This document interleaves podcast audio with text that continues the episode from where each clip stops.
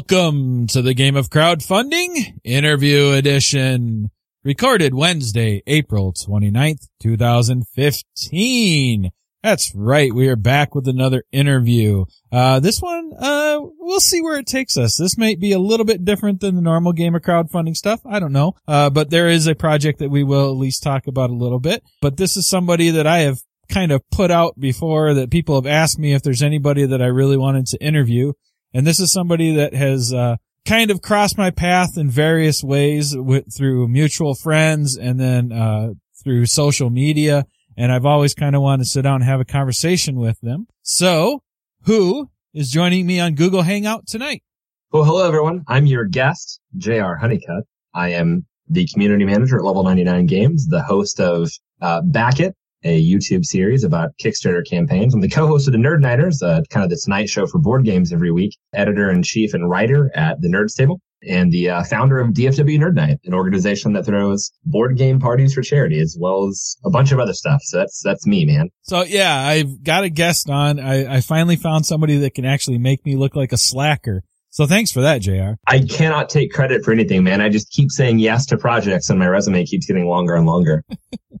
so, uh, as JR said, he's, uh, part of Level 99 Games. And of course, they have a project on Kickstarter right now uh, which is wonderful, happy coincidence. But we will have some conversation around that at some point as well. But to start off with, I just, uh, we're going to have a, a, conversation with, with JR about various topics, I, I think, as things come to my mind. But of course, we'll go through the normal warm up questions. So are you ready for some hard hitting questions, JR? Man, I am so ready for hard hitting questions, yeah. Jeff. I've been waiting all week for this and I am prepared. These are ridiculously hard. I will give you um, up to 20 minutes to think about your answer for each. I'll put my pencil. I'll put my pencil down when I'm done with each one. All right. So one of the things we like to know is, uh, besides the gaming industry side of things, and you can be as general as specific as you like, but what do you do for a living, sir? All right. So, uh, fortunately, the answer to that question is also a gaming answer. Uh, I am the full-time community manager. Also, I do a little bit of design work and some development work at Level 99 Games. I do a lot of marketing and a lot of ad copy, writing, all sorts of stuff. I'm kind of a jack of many trades at Level 99 Games. But I'll give you a deeper answer than that since I know that's what you want here. I have uh, I have an MBA, a Master's in Business Administration from uh, TCU, Texas Christian University in Fort Worth, Texas. I have a degree in finance from the University of Texas in Arlington. And in my previous life, uh, when I was still a muggle, before I was working in the gaming industry, probably the biggest part of my career was as a options broker and a stockbroker for a well-known stock trading company. Uh, and I moved from that into doing some production work for an internet TV show about options trading. And then uh, up until just recently, I was a private options tutor teaching people how to trade stocks and options and futures. Nice. So you are one of the people that kind of is living the dream that a lot of people are hoping someday to get to. And that's kind of transitioning into the gaming side of things full time. Yeah. You know, it's, I understand that that is in context, like that's what it is, but it doesn't, like there's never a day when you like cross the threshold and you're like, oh, now I am happy. Now I love my life, right? Like you're just constantly, you know how it is. You're just constantly like doing projects, working on things, meeting people, trying to do as good a job as you can with the resources and the time that you have. And then sometimes you wake up and you're like, oh my gosh, this is amazing. Look at all these things that I get to do, right? Right. Uh, all right. So our next warm up question would be, what makes you a geek, good sir? What makes me a geek? Man, so there's, there's a very deep answer to this question and there's sort of like a, a very surface answer. I guess the surface answer is that I'm a geek because I like geeky things and I'm very public about that. But I think the deeper answer is that like I'm a geek because I'm willing to unabashedly, unapologetically, truly invest myself in things and love the things that I do and the people that I do them with, right? So, um, I'm not just a board game guy. Uh, I used to be a pro video game player. I used to be a football coach. I used to be a basketball coach. I'm still a season ticket holder for the Texas Rangers. Uh, I absolutely love sports. My wife and I go to games all the time. I'm a huge, huge reader and fan of, of books and literature. And in fact, try to find as much time as I can on plane trips back and forth from conventions and stuff to read the various books that I'm catching up on. I have a lot of interests, as I suppose anybody who lives in the internet age does, and I'm not afraid to love any of them, including some that I get made fun of for sometimes, but I don't care, right?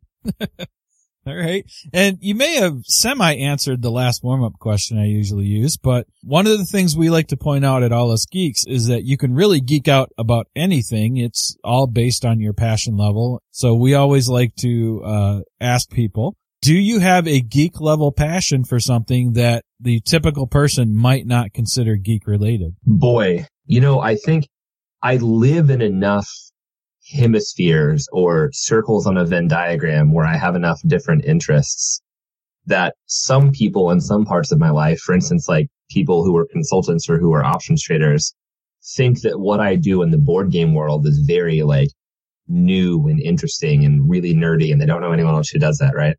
But like talking to people on the board game side are like, oh man, you know how to trade options? Which to me is like, I've been doing it for 10 years, right? Like there's nothing new about this. But I think if I had to, if I had to pick like one thing that I do that I think most people generally would say is weird or is overly geeky or whatever, uh, it's that I used to be a professional Guitar Hero player and I still really adore playing Guitar Hero. And I was a performance player, which means that the tournaments that I entered into uh, had to do with on-stage performances that were choreographed and stuff. So I'd build these routines and then perform them while playing Guitar Hero. And that's still a thing that I'm really passionate about, although I don't get to perform anymore. I still really love playing. Nice. So, you know, uh, I mentioned to you before we started recording, and of course I put it in the intro that, you know, some people had been asking me, you know, if you had your chance to interview somebody, who do you want to interview? And I always kind of start off that answer with the fact that I don't really have that starstruck gene in me, if that makes sense. So I, I don't really fanboy about anybody or anything. I just, you know, a, person is a person and, and I can appreciate them as a person, but it's not like, and I can appreciate their, their work and everything else, but I don't like sit here and gush over anybody or, or think I would be nervous meeting anybody. And I've, I've met various people and, and I've put that to the test. But by the time I was getting to the end of that conversation, your name popped in my head and I kind of said, you know what? If I could interview anybody right now, I want to interview JR Honeycutt. And like I said, kind of in the uh, intro here is because your name comes up quite a bit. We, we have some mutual friends and it, it always comes up in a very positive manner. And then through our interaction, kind of through social media and everything else, I've gotten that same vibe from you. And one of the reasons I really wanted to talk to you is because you seem to have a lot of love and passion for building the community side of what you're involved in. So that was a huge thing for me. I, a lot of times when I hear about either what you're doing or uh, what you're involved in, it seems to like parallel my personal philosophy a lot. So that's one of the reasons why I want to sit down and have a conversation with you. well, I really appreciate that, man. It means a lot to me. Um, first off, it's ridiculous that you would think of me as on the list of people you'd love to interview, right? Go interview Stefan Feld, interview Tom Vasel, interview Eric Lang. I'm just a guy, right? I'm just a guy on the internet who spends way too much time on Facebook and, on, and on Twitter too. But it means a lot to me that you would say that. So thank you. And, you know, I'm just as, I'm just as excited to get a chance to talk with you. So really it's mutual. We're just going to go back and forth there. Sweet. Yeah. That, cause, cause that's what I need. My ego needs some stroking. That's right. and, and to, to, to, sorry, to, to actually answer what you prompted me to say, we do, when I say we, I mean me and my wife, Amy, my best friend, Andrew, the community of people here at DFW Nerd Night. We work really hard to include as many people as we can in the hobby and the activity that we love. And I think we would have that approach whether we were doing motorcycling or horse racing or any other activity that was around the subculture. But as it turns out, we all love board games and board gaming and tabletop gaming is sort of a famously inclusive hobby to begin with. It's just easy to bring people in and include them. It really facilitates new relationships and, and communication really well. And we just love it. And, you know, community building is like the first thing for me. I love building relationships. I love making new friends and I love finding out more about the friends that I do have. And just all of it is really great for me. So I don't know. Maybe it's selfish that I do this, but I love to do it. All right. Well, you know, let's, let's just kind of talk about that for a second. Why don't you let people know who may not know what DFW Nerd Nights are all about? All right. Well, I will do exactly that. And, uh, for your audience, thanks for listening to me ramble about this in advance. DFW Nerd Night is a community organization. It's a collection of friends that throw board game parties for charity on a monthly basis in Dallas, Fort Worth, Texas. It's the Metroplex. It's where BGG Con happens. It's where the Cowboys play. And I'm sure you've heard of the Dallas Cowboys. We do two parties a month, one at a, a restaurant bar called Jay Gilligan's in Arlington that gives us the space for free. We have about 140, 150 people every month. And then another party at Dallas Games Marathon in Plano, which is a private board game club, which gives us the space to host these parties for free. It's very generous of them. Uh, and in both cases, we have lots of people show up. We play games. It's always free. We have a great time. And we bring in a charity, a different charity every month, typically. And we invite them to talk to our group about what they do. For instance, this month it's Head Start of Greater Dallas, who provide uh, early education services for children in need, typically children in poverty who wouldn't be getting the resources they need before they get to kindergarten so that when they actually get into school, uh, that they can hit the ground running and, and, they're caught up to where they should be based on their age. Uh, and we raised about $5,000 this month through our parties and do a charity auction for tabletop day and things like that. Uh, so we do this on a monthly basis. We also do parties at Gen Con and BGG Con. We did an auction at BGG Con. Uh, and we're just sort of constantly just pushing to try to have these events. But it isn't about raising money. For us, it's about building a community.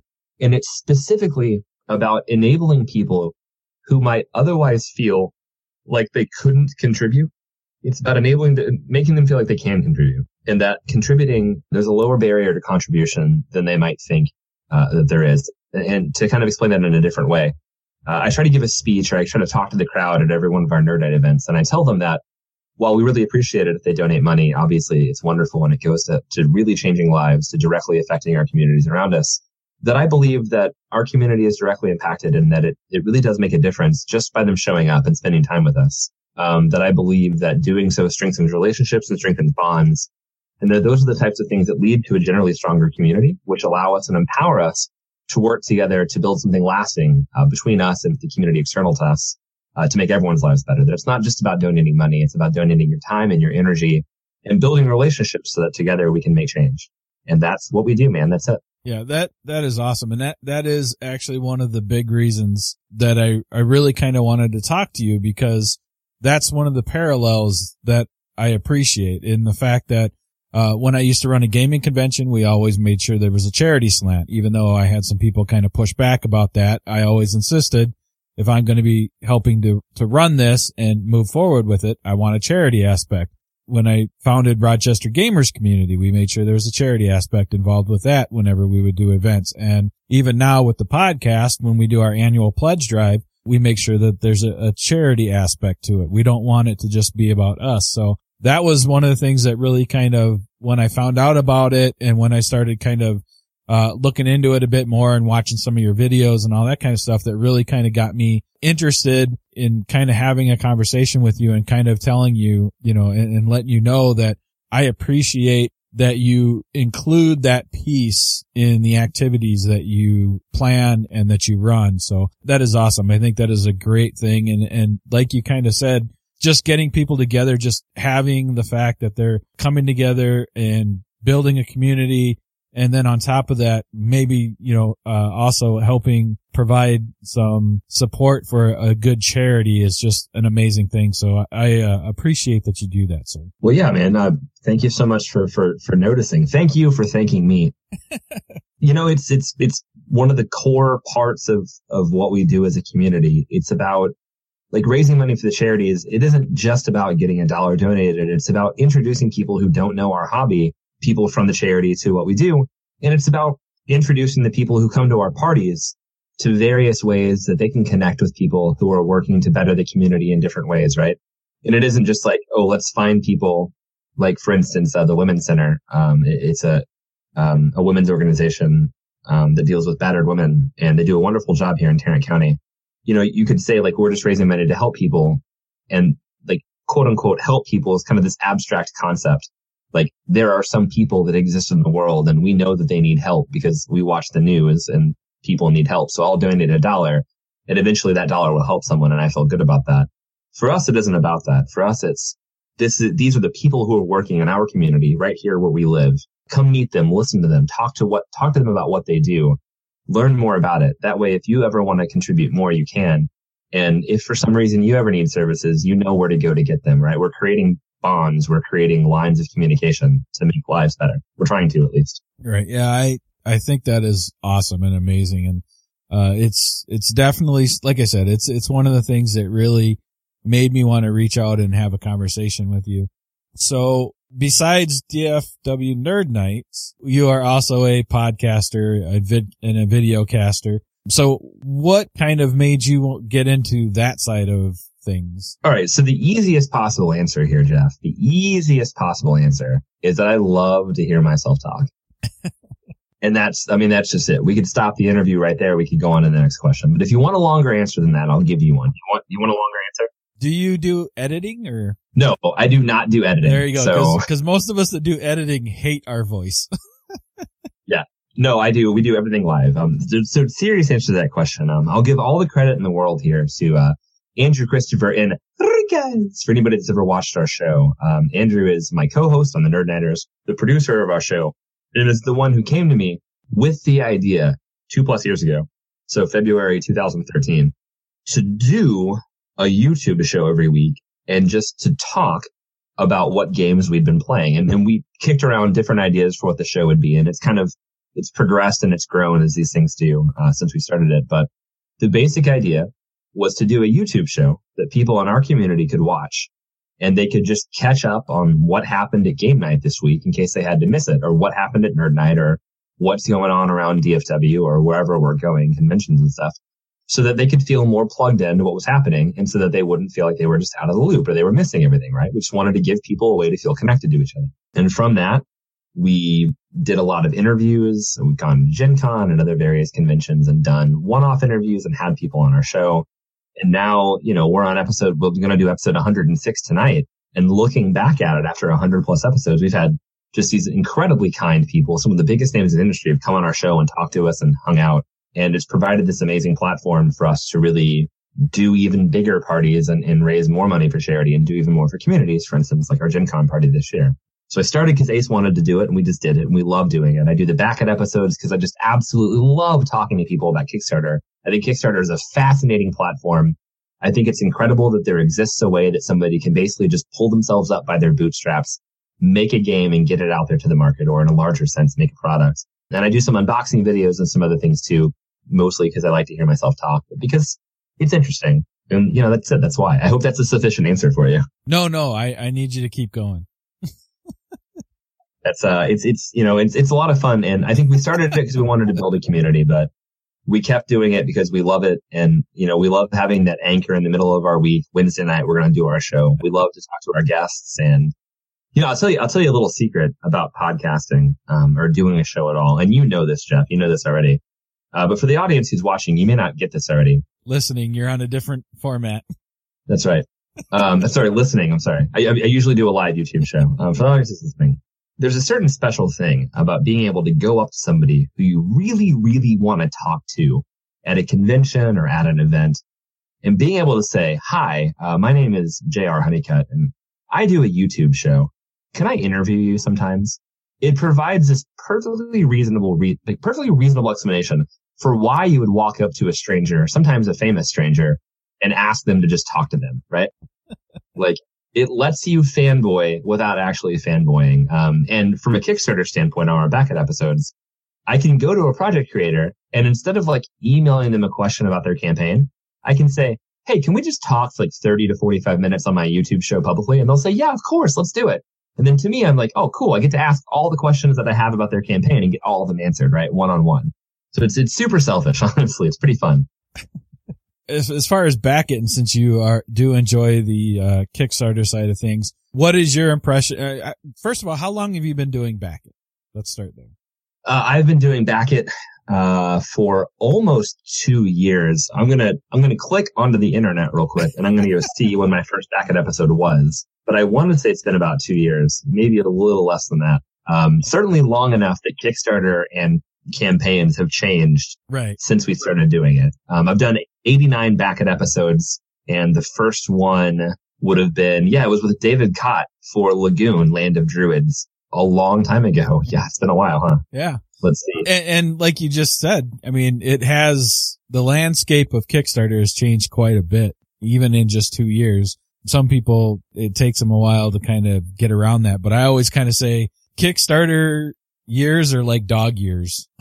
Yeah. because so much changes and even just, even six months, a lot of things can change and how, how things will, will go and, and what's the current trend and what do you specifically need to do to maybe have a chance and, and all that stuff. Everything is in constant change. And of course, Kickstarter is constantly adding new features and stuff too that for some reason people that run Kickstarters have a harder time finding them out about sometime until they're like mid campaign or something. Uh, so yep. other people like myself, uh, probably you, I know Richard Bliss does it as well, but we're constantly digging into what Kickstarter is saying and, and what they're looking to release and all that kind of stuff. So what do you think of the changes from when you first started doing Backit and, and how Kickstarter has evolved? Do you think it's harder for the independent guy to kind of get noticed now? Or do you think uh, they still have the same shot that they did, say, two years ago? That's a great question. I might run a little counter to the typical argument you'll hear on Board Game Geek or on various Facebook groups. But I believe firmly that the Kickstarter creator, the game designer or campaign manager who's willing to put in the work required to set up a good campaign and to build an audience heading into the campaign has an easier time funding today than they have ever had before. Okay. The reason for that is because I think the, I think the number of people who see Kickstarter as a place to find out about games and as a perfectly legitimate place to go buy games has increased quite a bit over the course of the last 18 months as a direct result of some really, really big Kickstarter projects in gaming. And I don't just mean exploding kittens. I also mean Cthulhu Wars by Sandy Petersen, all of the cool mini or not games, some of the Queen games that have come in, uh, a lot of Michael Co- Michael Coe's projects. Like everyone is bringing their network to Kickstarter. And as a result, more people are using it and that is making it easier to fund. But at the same time, it's making, it's raising the bar for the minimum acceptable fundable campaign. So I think it's harder to make a campaign now, to make it an attractive campaign page and to get it all together. You need to do more.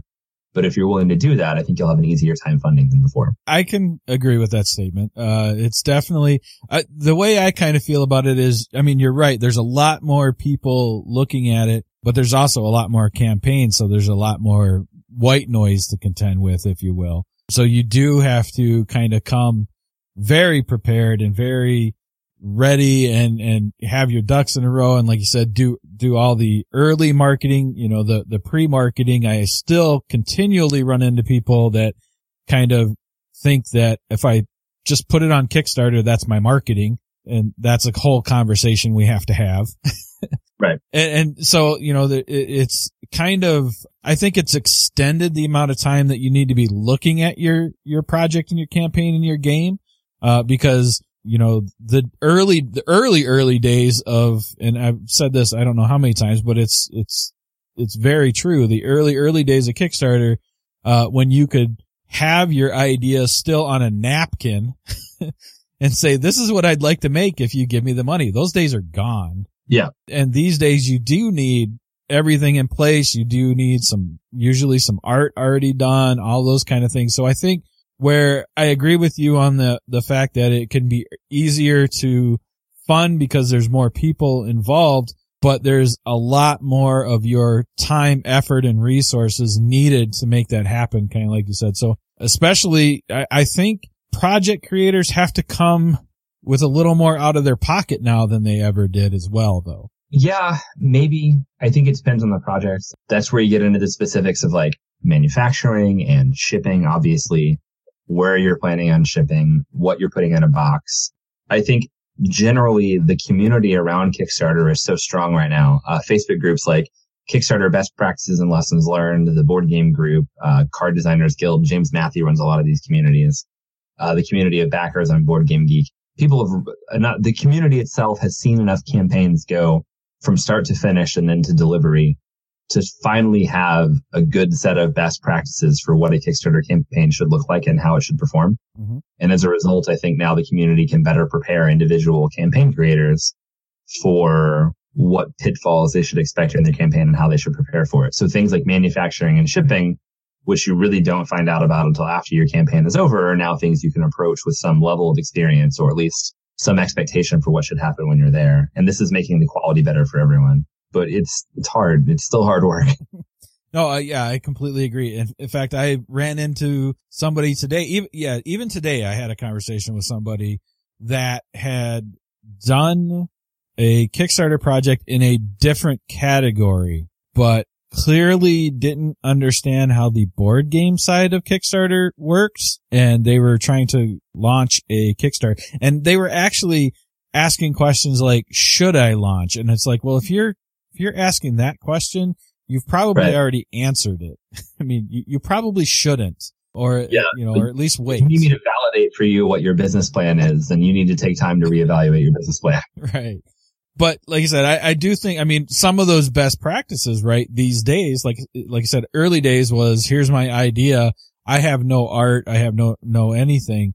Uh, a lot of the best practices now are, you know, have at least three pieces of art, but more is better and, and things like that. So that is a, a, a monetary thing up front that again in like 2009, you didn't necessarily need to get funded. I mean, there were a lot less people looking at it, but there were a lot less projects and the things that were getting funded were pretty rudimentary project pages and, and basically ideas and concepts back then where now you've pretty much almost got to be to a point where you're ready to go to print.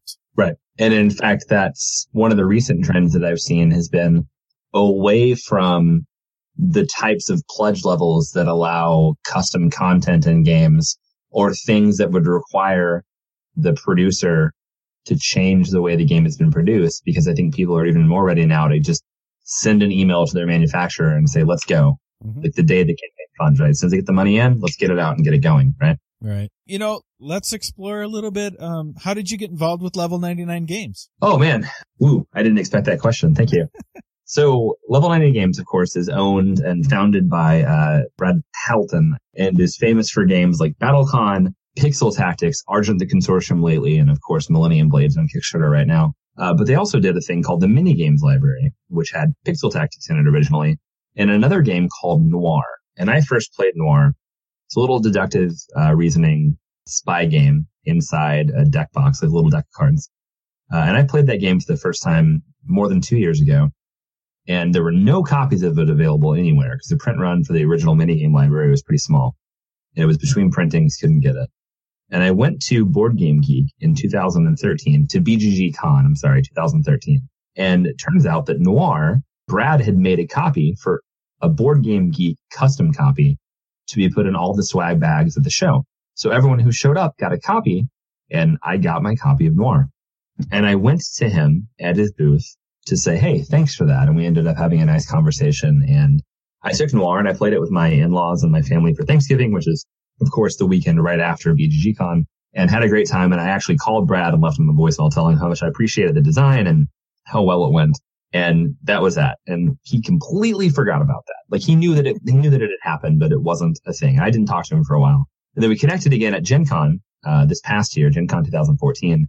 And I actually pitched him a game that I had talked to him on and off. And I kept his cell phone number and I would occasionally call him and ask him for design help or things like that.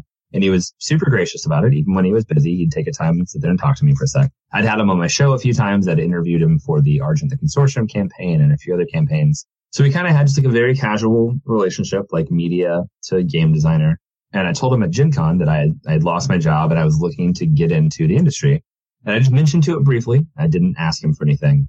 Uh, then when I got back from the convention, got home, moving into September, he reached out to me and said, Hey man, like we're looking for a community manager and I love the work you do with the Nerd Nighters and all the community building that you do. And I know you're a big fan of our game. So do you want to have a conversation about coming to work for me and being a community manager? So we did. And, you know, we went back and forth on that for a while and we ended up uh, pretty much the first thing we did was we went to Essen together and we shared a hotel room at Essen uh, in Germany and had an absolutely wonderful time. Uh, got to meet a lot of people over there in Europe. And from there, it's pretty much just been, you know, downhill, just going and doing campaigns and building awareness and all the things that we do. Just kind of moving into that a little bit. Just why don't you tell people what it means to be the community manager of level 99 games? Oh, sure, sure, sure, sure. It probably means something different than it would mean if I was a community manager at like Fantasy Flight or Asmodee, right? Where they would have like very specific detailed job roles that you only do these things. And if you need something else, somebody else is already doing it, right? We run a small crew level 99. We have seven employees, some number around seven. And the guys in the office are fantastic. They're all in Albuquerque. I work here in, in Fort Worth. I'm the only one that's remote. So Brad and the whole gang are all over there. They make games and I make games on the side and I talk about games all of the time. And I talk about level 99 games all of the time because I'm the community manager. My job is to put up art on BGG and Tumblr. My job is to interact with fans uh, anywhere that they're talking to us. My job is to go to conventions and get people excited about the projects we have coming up, to demo games, to manage our demo game players, to make sure that our reviewers have copies of our games that they want to review, to make sure that as people create content around our games that I'm getting it and then I'm making sure the rest of our community can have it. It's pretty much just making sure that if people are talking about our games or playing our games and they want anything to do with us, that we have a voice and we can talk to them about it. That's my job. And so how have you uh, enjoyed that job versus doing stock options and, and all of that good stuff? Well, it's much lower stress. I'll tell you that. At no point do I feel like doing my job poorly today could lose somebody a million dollars. And that's, I'll be honest, it's a very nice stressor to not have anymore. I really love it because I spent so much time and spend so much time with DFW Nerd Night building a community and talking to people about games and just doing what I do anyways. It's kind of a natural thing. Like it's what I want to be doing. It's what I enjoy doing. It's what I would be doing anyways. That it never really feels like I'm working unless I'm just like queuing up 50 Tumblr posts, which always feels like work. and yeah, anybody who does it knows what I mean or making like a PowerPoint document or something. It's so nice. I, I just, I just love to do it. I love to do the work. I, I really couldn't imagine doing anything else right now. It's really fun. And of course, you kind of off to the side mentioned that you also work on games yourself. I do. I always like to see if, if people have this moment that they can point to. Can you kind of point to a mo- moment where you decided that you kind of wanted to be serious about designing games versus say, you know, I, I always say as a gamer, there's usually two things that goes through pretty much everybody's mind. Oh, I can design a game or, oh, I can run a game store which both of those things are typically false because people uh, don't 100% understand what they're getting into. But those people that do end up understanding what they get, are getting into and get serious about it can really thrive. So can, can you kind of point to a time when you kind of went from uh, maybe casually thinking about that to when you decided you wanted to be kind of serious about it? I can absolutely point to an exact moment and I'll tell you the story. I have to ask your permission though, and I have to ask forgiveness from your audience. This story will will involve a little bit of name dropping, and I'm sorry for that. Okay. Fine. Okay. It's the consequence of doing a live YouTube show and doing so many interviews is that like you get used to talking to people that are famous. Not that I am. I'm obviously not, but you get used to talking to the Mike Selinkers of the world, right? Or the Peter Adkisons or the Larry Rosniaks. So as it turns out, I have stories about these people and it always makes me feel like I'm name dropping when I tell them. So I'm really not trying to. This is just the story. Okay? I was at BGGCon again, 2013, the same one where I got to meet Brad and talk to him. And I was walking around having a conversation with uh, Boyan Radakovich, who does, uh, he's the producer for Tabletop and Tabletop was his idea. Wil Wheaton's show. That was Bo's idea. Co-founder, producer still. And we were having a conversation about game design. And I told him that I had an idea for a game. And he said to me, he gave me a detailed set of instructions for what to do immediately with a game design idea. And I went home and I did exactly those things and I never looked back. I worked on that game for a year and a half and I'm still working on it. It's a really big game with a group of some of my very best friends in the entire world. And we call ourselves, we have a little game company. We call ourselves Waitress Games because we're serving games to a community. And after BGGCon last year, well, during BGGCon last year, right after it, I sold my first game to Sherry Spiro, who runs Ad Magic, uh, the company that prints Exploding Kittens. And she also runs Breaking Games, a new publishing company. And she bought a game that I had designed in a game design competition that I entered kind of on a whim and ended up getting like third place in. It was a lot of fun, the Collapse Cards game design competition. And the moment that Sherry bought that game for me, it was this tremendous validation. It's, the year after I'd started actually thinking about designing games and I'd done some of the stuff in the meantime, but nothing final. Um, it was tremendous validation that I could actually do it, right? That my games were good enough that somebody would actually want them and want, want to make them and want to play them. So I started working harder at it after Sherry bought my game. And I've since, I think since BGGCon, I've sold eight games. Nice. Yeah. One of them funded on Kickstarter earlier this month. Unpub, the published card game, which is a co-design with one of my very best friends, Doug Lewandowski in New Jersey. Who's, uh, one of the guys that, uh, I always hear your name from because me and, me and Doug kind of run together, run in the same circles as well. oh man, Doug is, Doug is just without a doubt one of the nicest people I've ever met in my entire life. And that guy is so talented. Like he's, I wish that he would devote himself full time to doing nothing but designing games. That dude could crank out games. He's so talented. Yeah. I, um, of course, he's got a family and he teaches kids and right. he loves his life and yada yada yada yada yada. yeah, Doug's great. He's just fantastic and, and, a great guy to co-design with. We're working on a, another game we're pretty excited about. So we've got that. I have a game coming to Kickstarter in June called Doug Doug Goose Caboose, which I designed kind of on a lark at Unpub this year in February.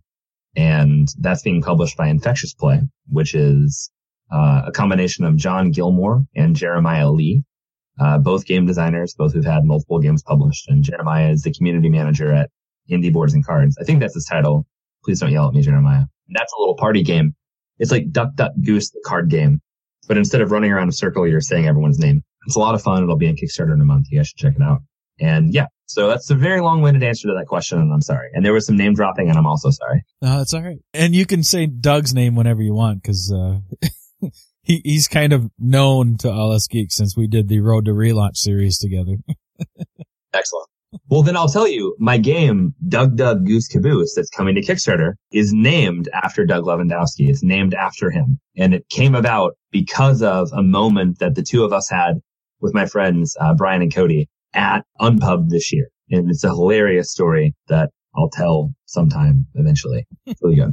So you've kind of really broken into game design and just kind of gone full force then with like eight games sold and having stuff on Kickstarter and, and uh, still designing like the first game that you kind of started this whole path down. So in that time and with that many games that you've been kind of working on, have you gotten yourself a specific design process that you like to follow or does it depend on the game? Uh, yes. And also yes.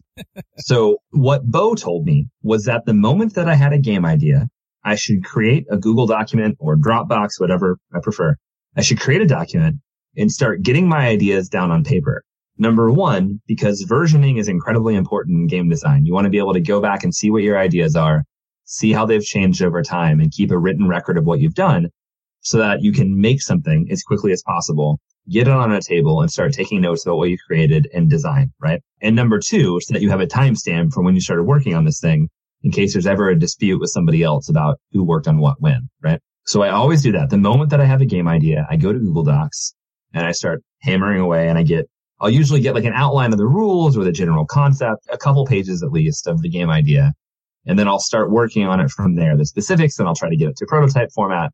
If it's a card game, I'll just do it on blank cards. If it's a board game, I'll work with one of the guys on my design team to get a prototype made so we can start playing it.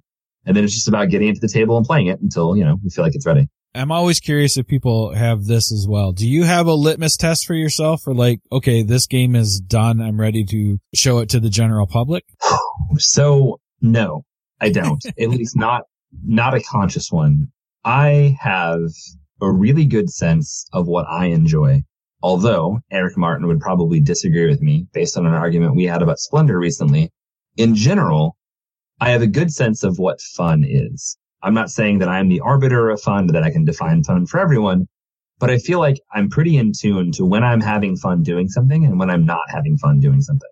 And one of the reasons I love reviewing games is because I feel like I'm pretty good at knowing when a game is working and when it's not, those kinds of things, right? Like the skill of design or the skill of analyzing and experiencing a game, whatever. I feel like I've developed a sense for that. So when I get something that feels good, doesn't have to be perfect. In fact, it never is perfect. But when I get something that feels like it's, you know, it's playable, like it could be played at a table with people and everyone would kind of enjoy it and there would be a beginning and a middle and an end and it would feel like a game, then I will just get it out and start playing it and I'll play it with people and see how it goes, right?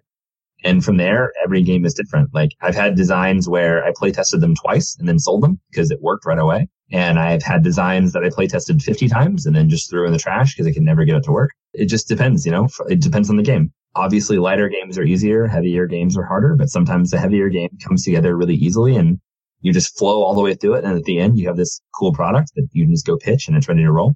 And sometimes the small games just, you can never make them work. So. And you mentioned that you've done some collaboration as well. So how does the collaboration process maybe differ from when you get to just solo a game and which do you prefer? Oh, great question. Well, first off, I'm going to answer from my point of view. My co-designers might secretly hate me and they might answer very differently than I will, but I love co-designing. I absolutely love it. I have a published game publicly with Doug Lewandowski and Doug is amazing to work with. The guy works so hard. He's so, so diligent so patient, great guy. I have a game in the process of being sold with uh, Daryl Andrews, uh, the designer of Walled City, co-host of the Meeple Syrup Show. Daryl is an amazing guy. Love working with him. Of course, the Waitress Games team, Brian and Philip and Cody. I love working with those guys. I actively pursue co-designs whenever I can, whenever I have time. And I have a co-design with a friend of mine, Donnie Bain, on a, a music game really excited about.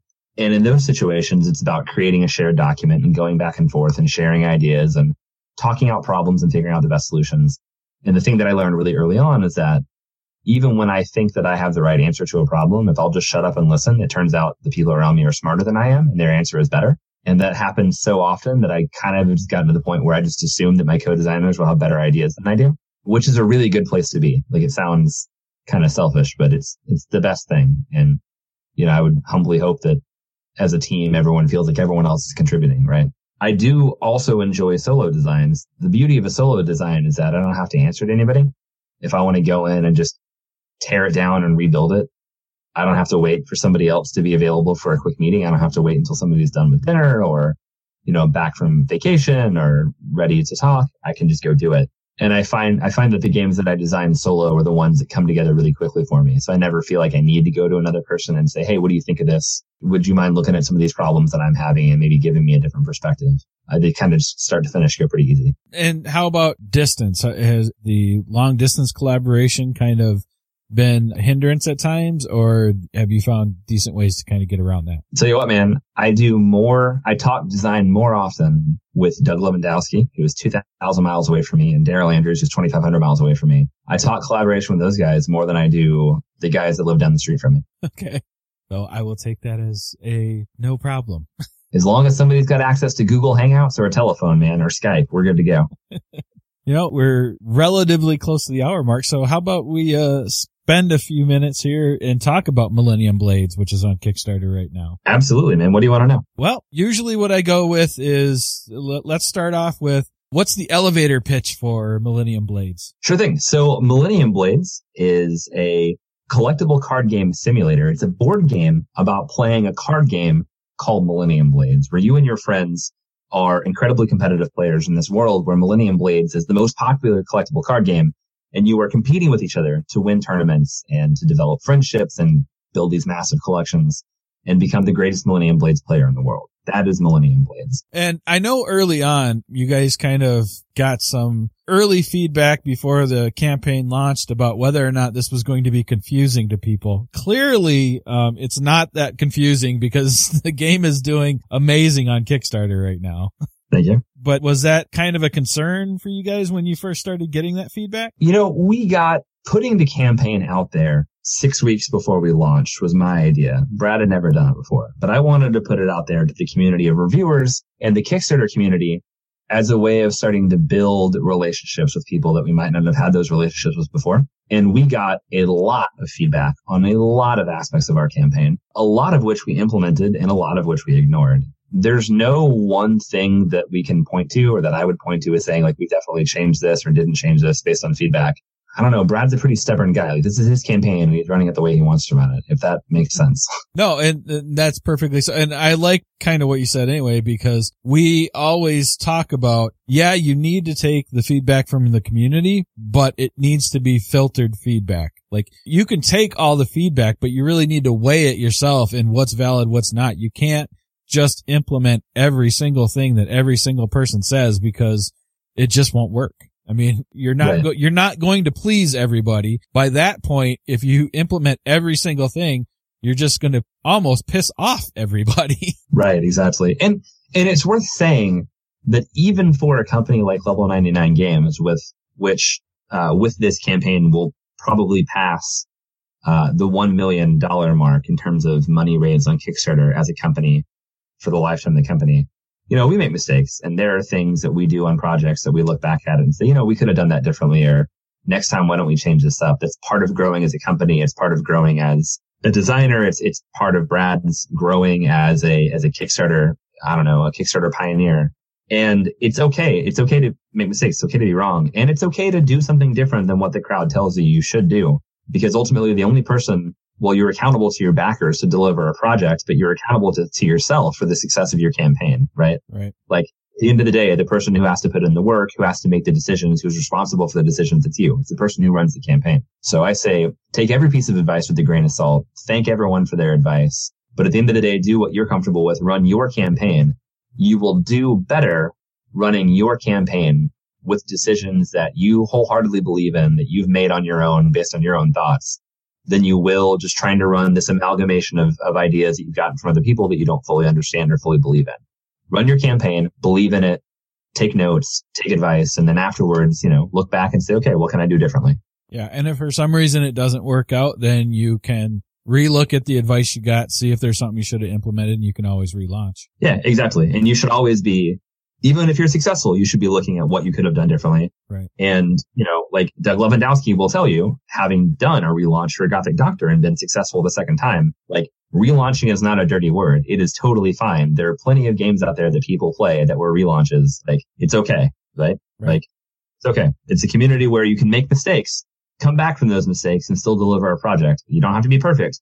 Just work hard, be honest, deliver a good project, right? Or a good product, you'd be fine. Right. And, and I like, you know, there, there are, like you said earlier, there's the standards and, and best practices and stuff like that that everybody will tell you. And in general, you should follow a good portion of them, but there are things that you can mix and match or change up to fit your personal style, like you said. So I, I know like for myself, uh, I know, you know, I worked with Doug and some other people as well. Whenever I'm kind of doing consulting, I'll kind of go through those best practices steps. But if somebody kind of goes, this piece right here, I really don't want to do, or I want to do this instead. And if, if they're, that's really what they want to do, I always kind of try to flip my perception to, okay, this is what this person wants to do. Now let's figure out how to make that work. Let's, let's work that in. Let's see how can we mitigate any backlash they might get because it's something, you know, that's really off base, that kind of thing where a lot of people will just say, no, you can't do that. This is the formula. Uh, and, and I really think there is room to kind of look at other things because everything that is a best practice and standard right now was brand new at some time Right. was not done in Kickstarter previously. And if you look at somebody like Tasty Minstrel Games, Michael Mindes, you know, he started stretch goals. He started, you know, all these, he's, he kind of got the micro pay what you want kind of thing going. Just, uh, one of the first people to start thinking about backers before money, uh, just all those little things. And he's always constantly trying something new, it seems like on Kickstarter and seeing if it'll work. Yeah. Yeah. I agree. I know this isn't your game, but since you're working with level 99 games, do you know how this kind of came about? Cause it's a, a very interesting concept. We're seeing a lot of what I'd call meta games and you're behind one as well, Unpub, which was awesome. I backed that as well. Uh, you know, Thank we, you. we've seen the Essen games, we've seen Unpub games, and now we're seeing stuff like the CCG simulator board game. So what was the inspiration kind of behind making this game and, and getting it out to the public? All right. So I'll, I'll do my best here to paraphrase Brad, but I want to encourage anybody who's listening to this to check out, uh, the campaign page, millenniumblades.com. We'll take you straight to there, uh, millenniumblades.com and listen to some of the interviews that Brad has done where he's answered this question because it really is a beautiful story. But basically, Brad loves card games, loved collectible card games when he was a kid, loved them as a teenager, loves them as an adult. And he wanted to design a game that would give players the feeling you get when you crack open a pack, when you go home and furiously try to build a deck to beat the deck that your friend just built, right? Like it's something that EDH players of Magic know all too well. Try to come up with a new combo that's going to be something cool that your friends won't expect and show off a little bit, and do something amazing in the game. Try to create that sense that tournament players have when they're preparing for a big tournament, when things are on the line. And that the people who just love to collect cards and explore the various combinations and explore the ways you can make decks, to give all of them something that they can play in a game together and to create all the different experiences you get when you are a player of a collectible card game. Uh, and Millennium Blades really does this. Brad has been working on this design for over two years. It's on version 24 now, I think. Fabio Fontes, our artist who did a lot of art for BattleCon and Pixel Tactics, has been creating pieces of art for this for more than a year, and it's beautiful. Uh, so this is a project that's been, people have been working on this for a long time to get this to where it is now. Um, and I'm really excited about it. I've played it a number of times. I've demoed it. I am myself a 20 year Magic player and I absolutely adore this game, as does my wife, who knows nothing about collectible card games, but she's still also really into it. So looking forward to it. And before we wrap up here, one of the questions I always like to ask is, let's say somebody was listening to this, they heard about Millennium Blades, they kind of go over and check out the Kickstarter project and they go, yeah, this might be for me, but I'm just not quite sure. They're on the fence.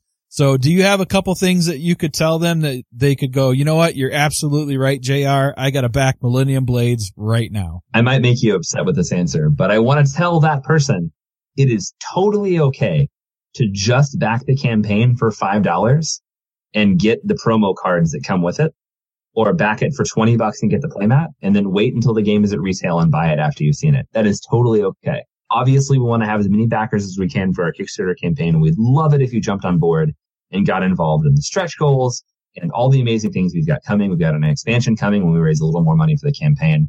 But if you really don't want to do it, I don't want you to do something you don't want to do. Back it so you can get the Kickstarter exclusive promos because we're going to have some promo sets coming from some of our friends who run other game companies that will never sell because we can't contractually. Make sure you get those. And if you don't like it, just hand them off to a buddy of yours who did get Millennium Blades who might want it and then pick it up and resell afterwards. But please, please, please go watch the play video, see what the game actually looks like check out some of the reviews, check out the pictures, shoot me an email, jr at level99games.com, and let's talk about it. Cause I think Millennium Blade is amazing. And I think that if you are, a, if you're the person who enjoys collectible card games or board games about tournament play, like this is a game that I think you'll enjoy. And I'm really willing to put my reputation on the line for that. So I want you to at least learn more about it and check it out. That, uh, answer didn't upset me at all.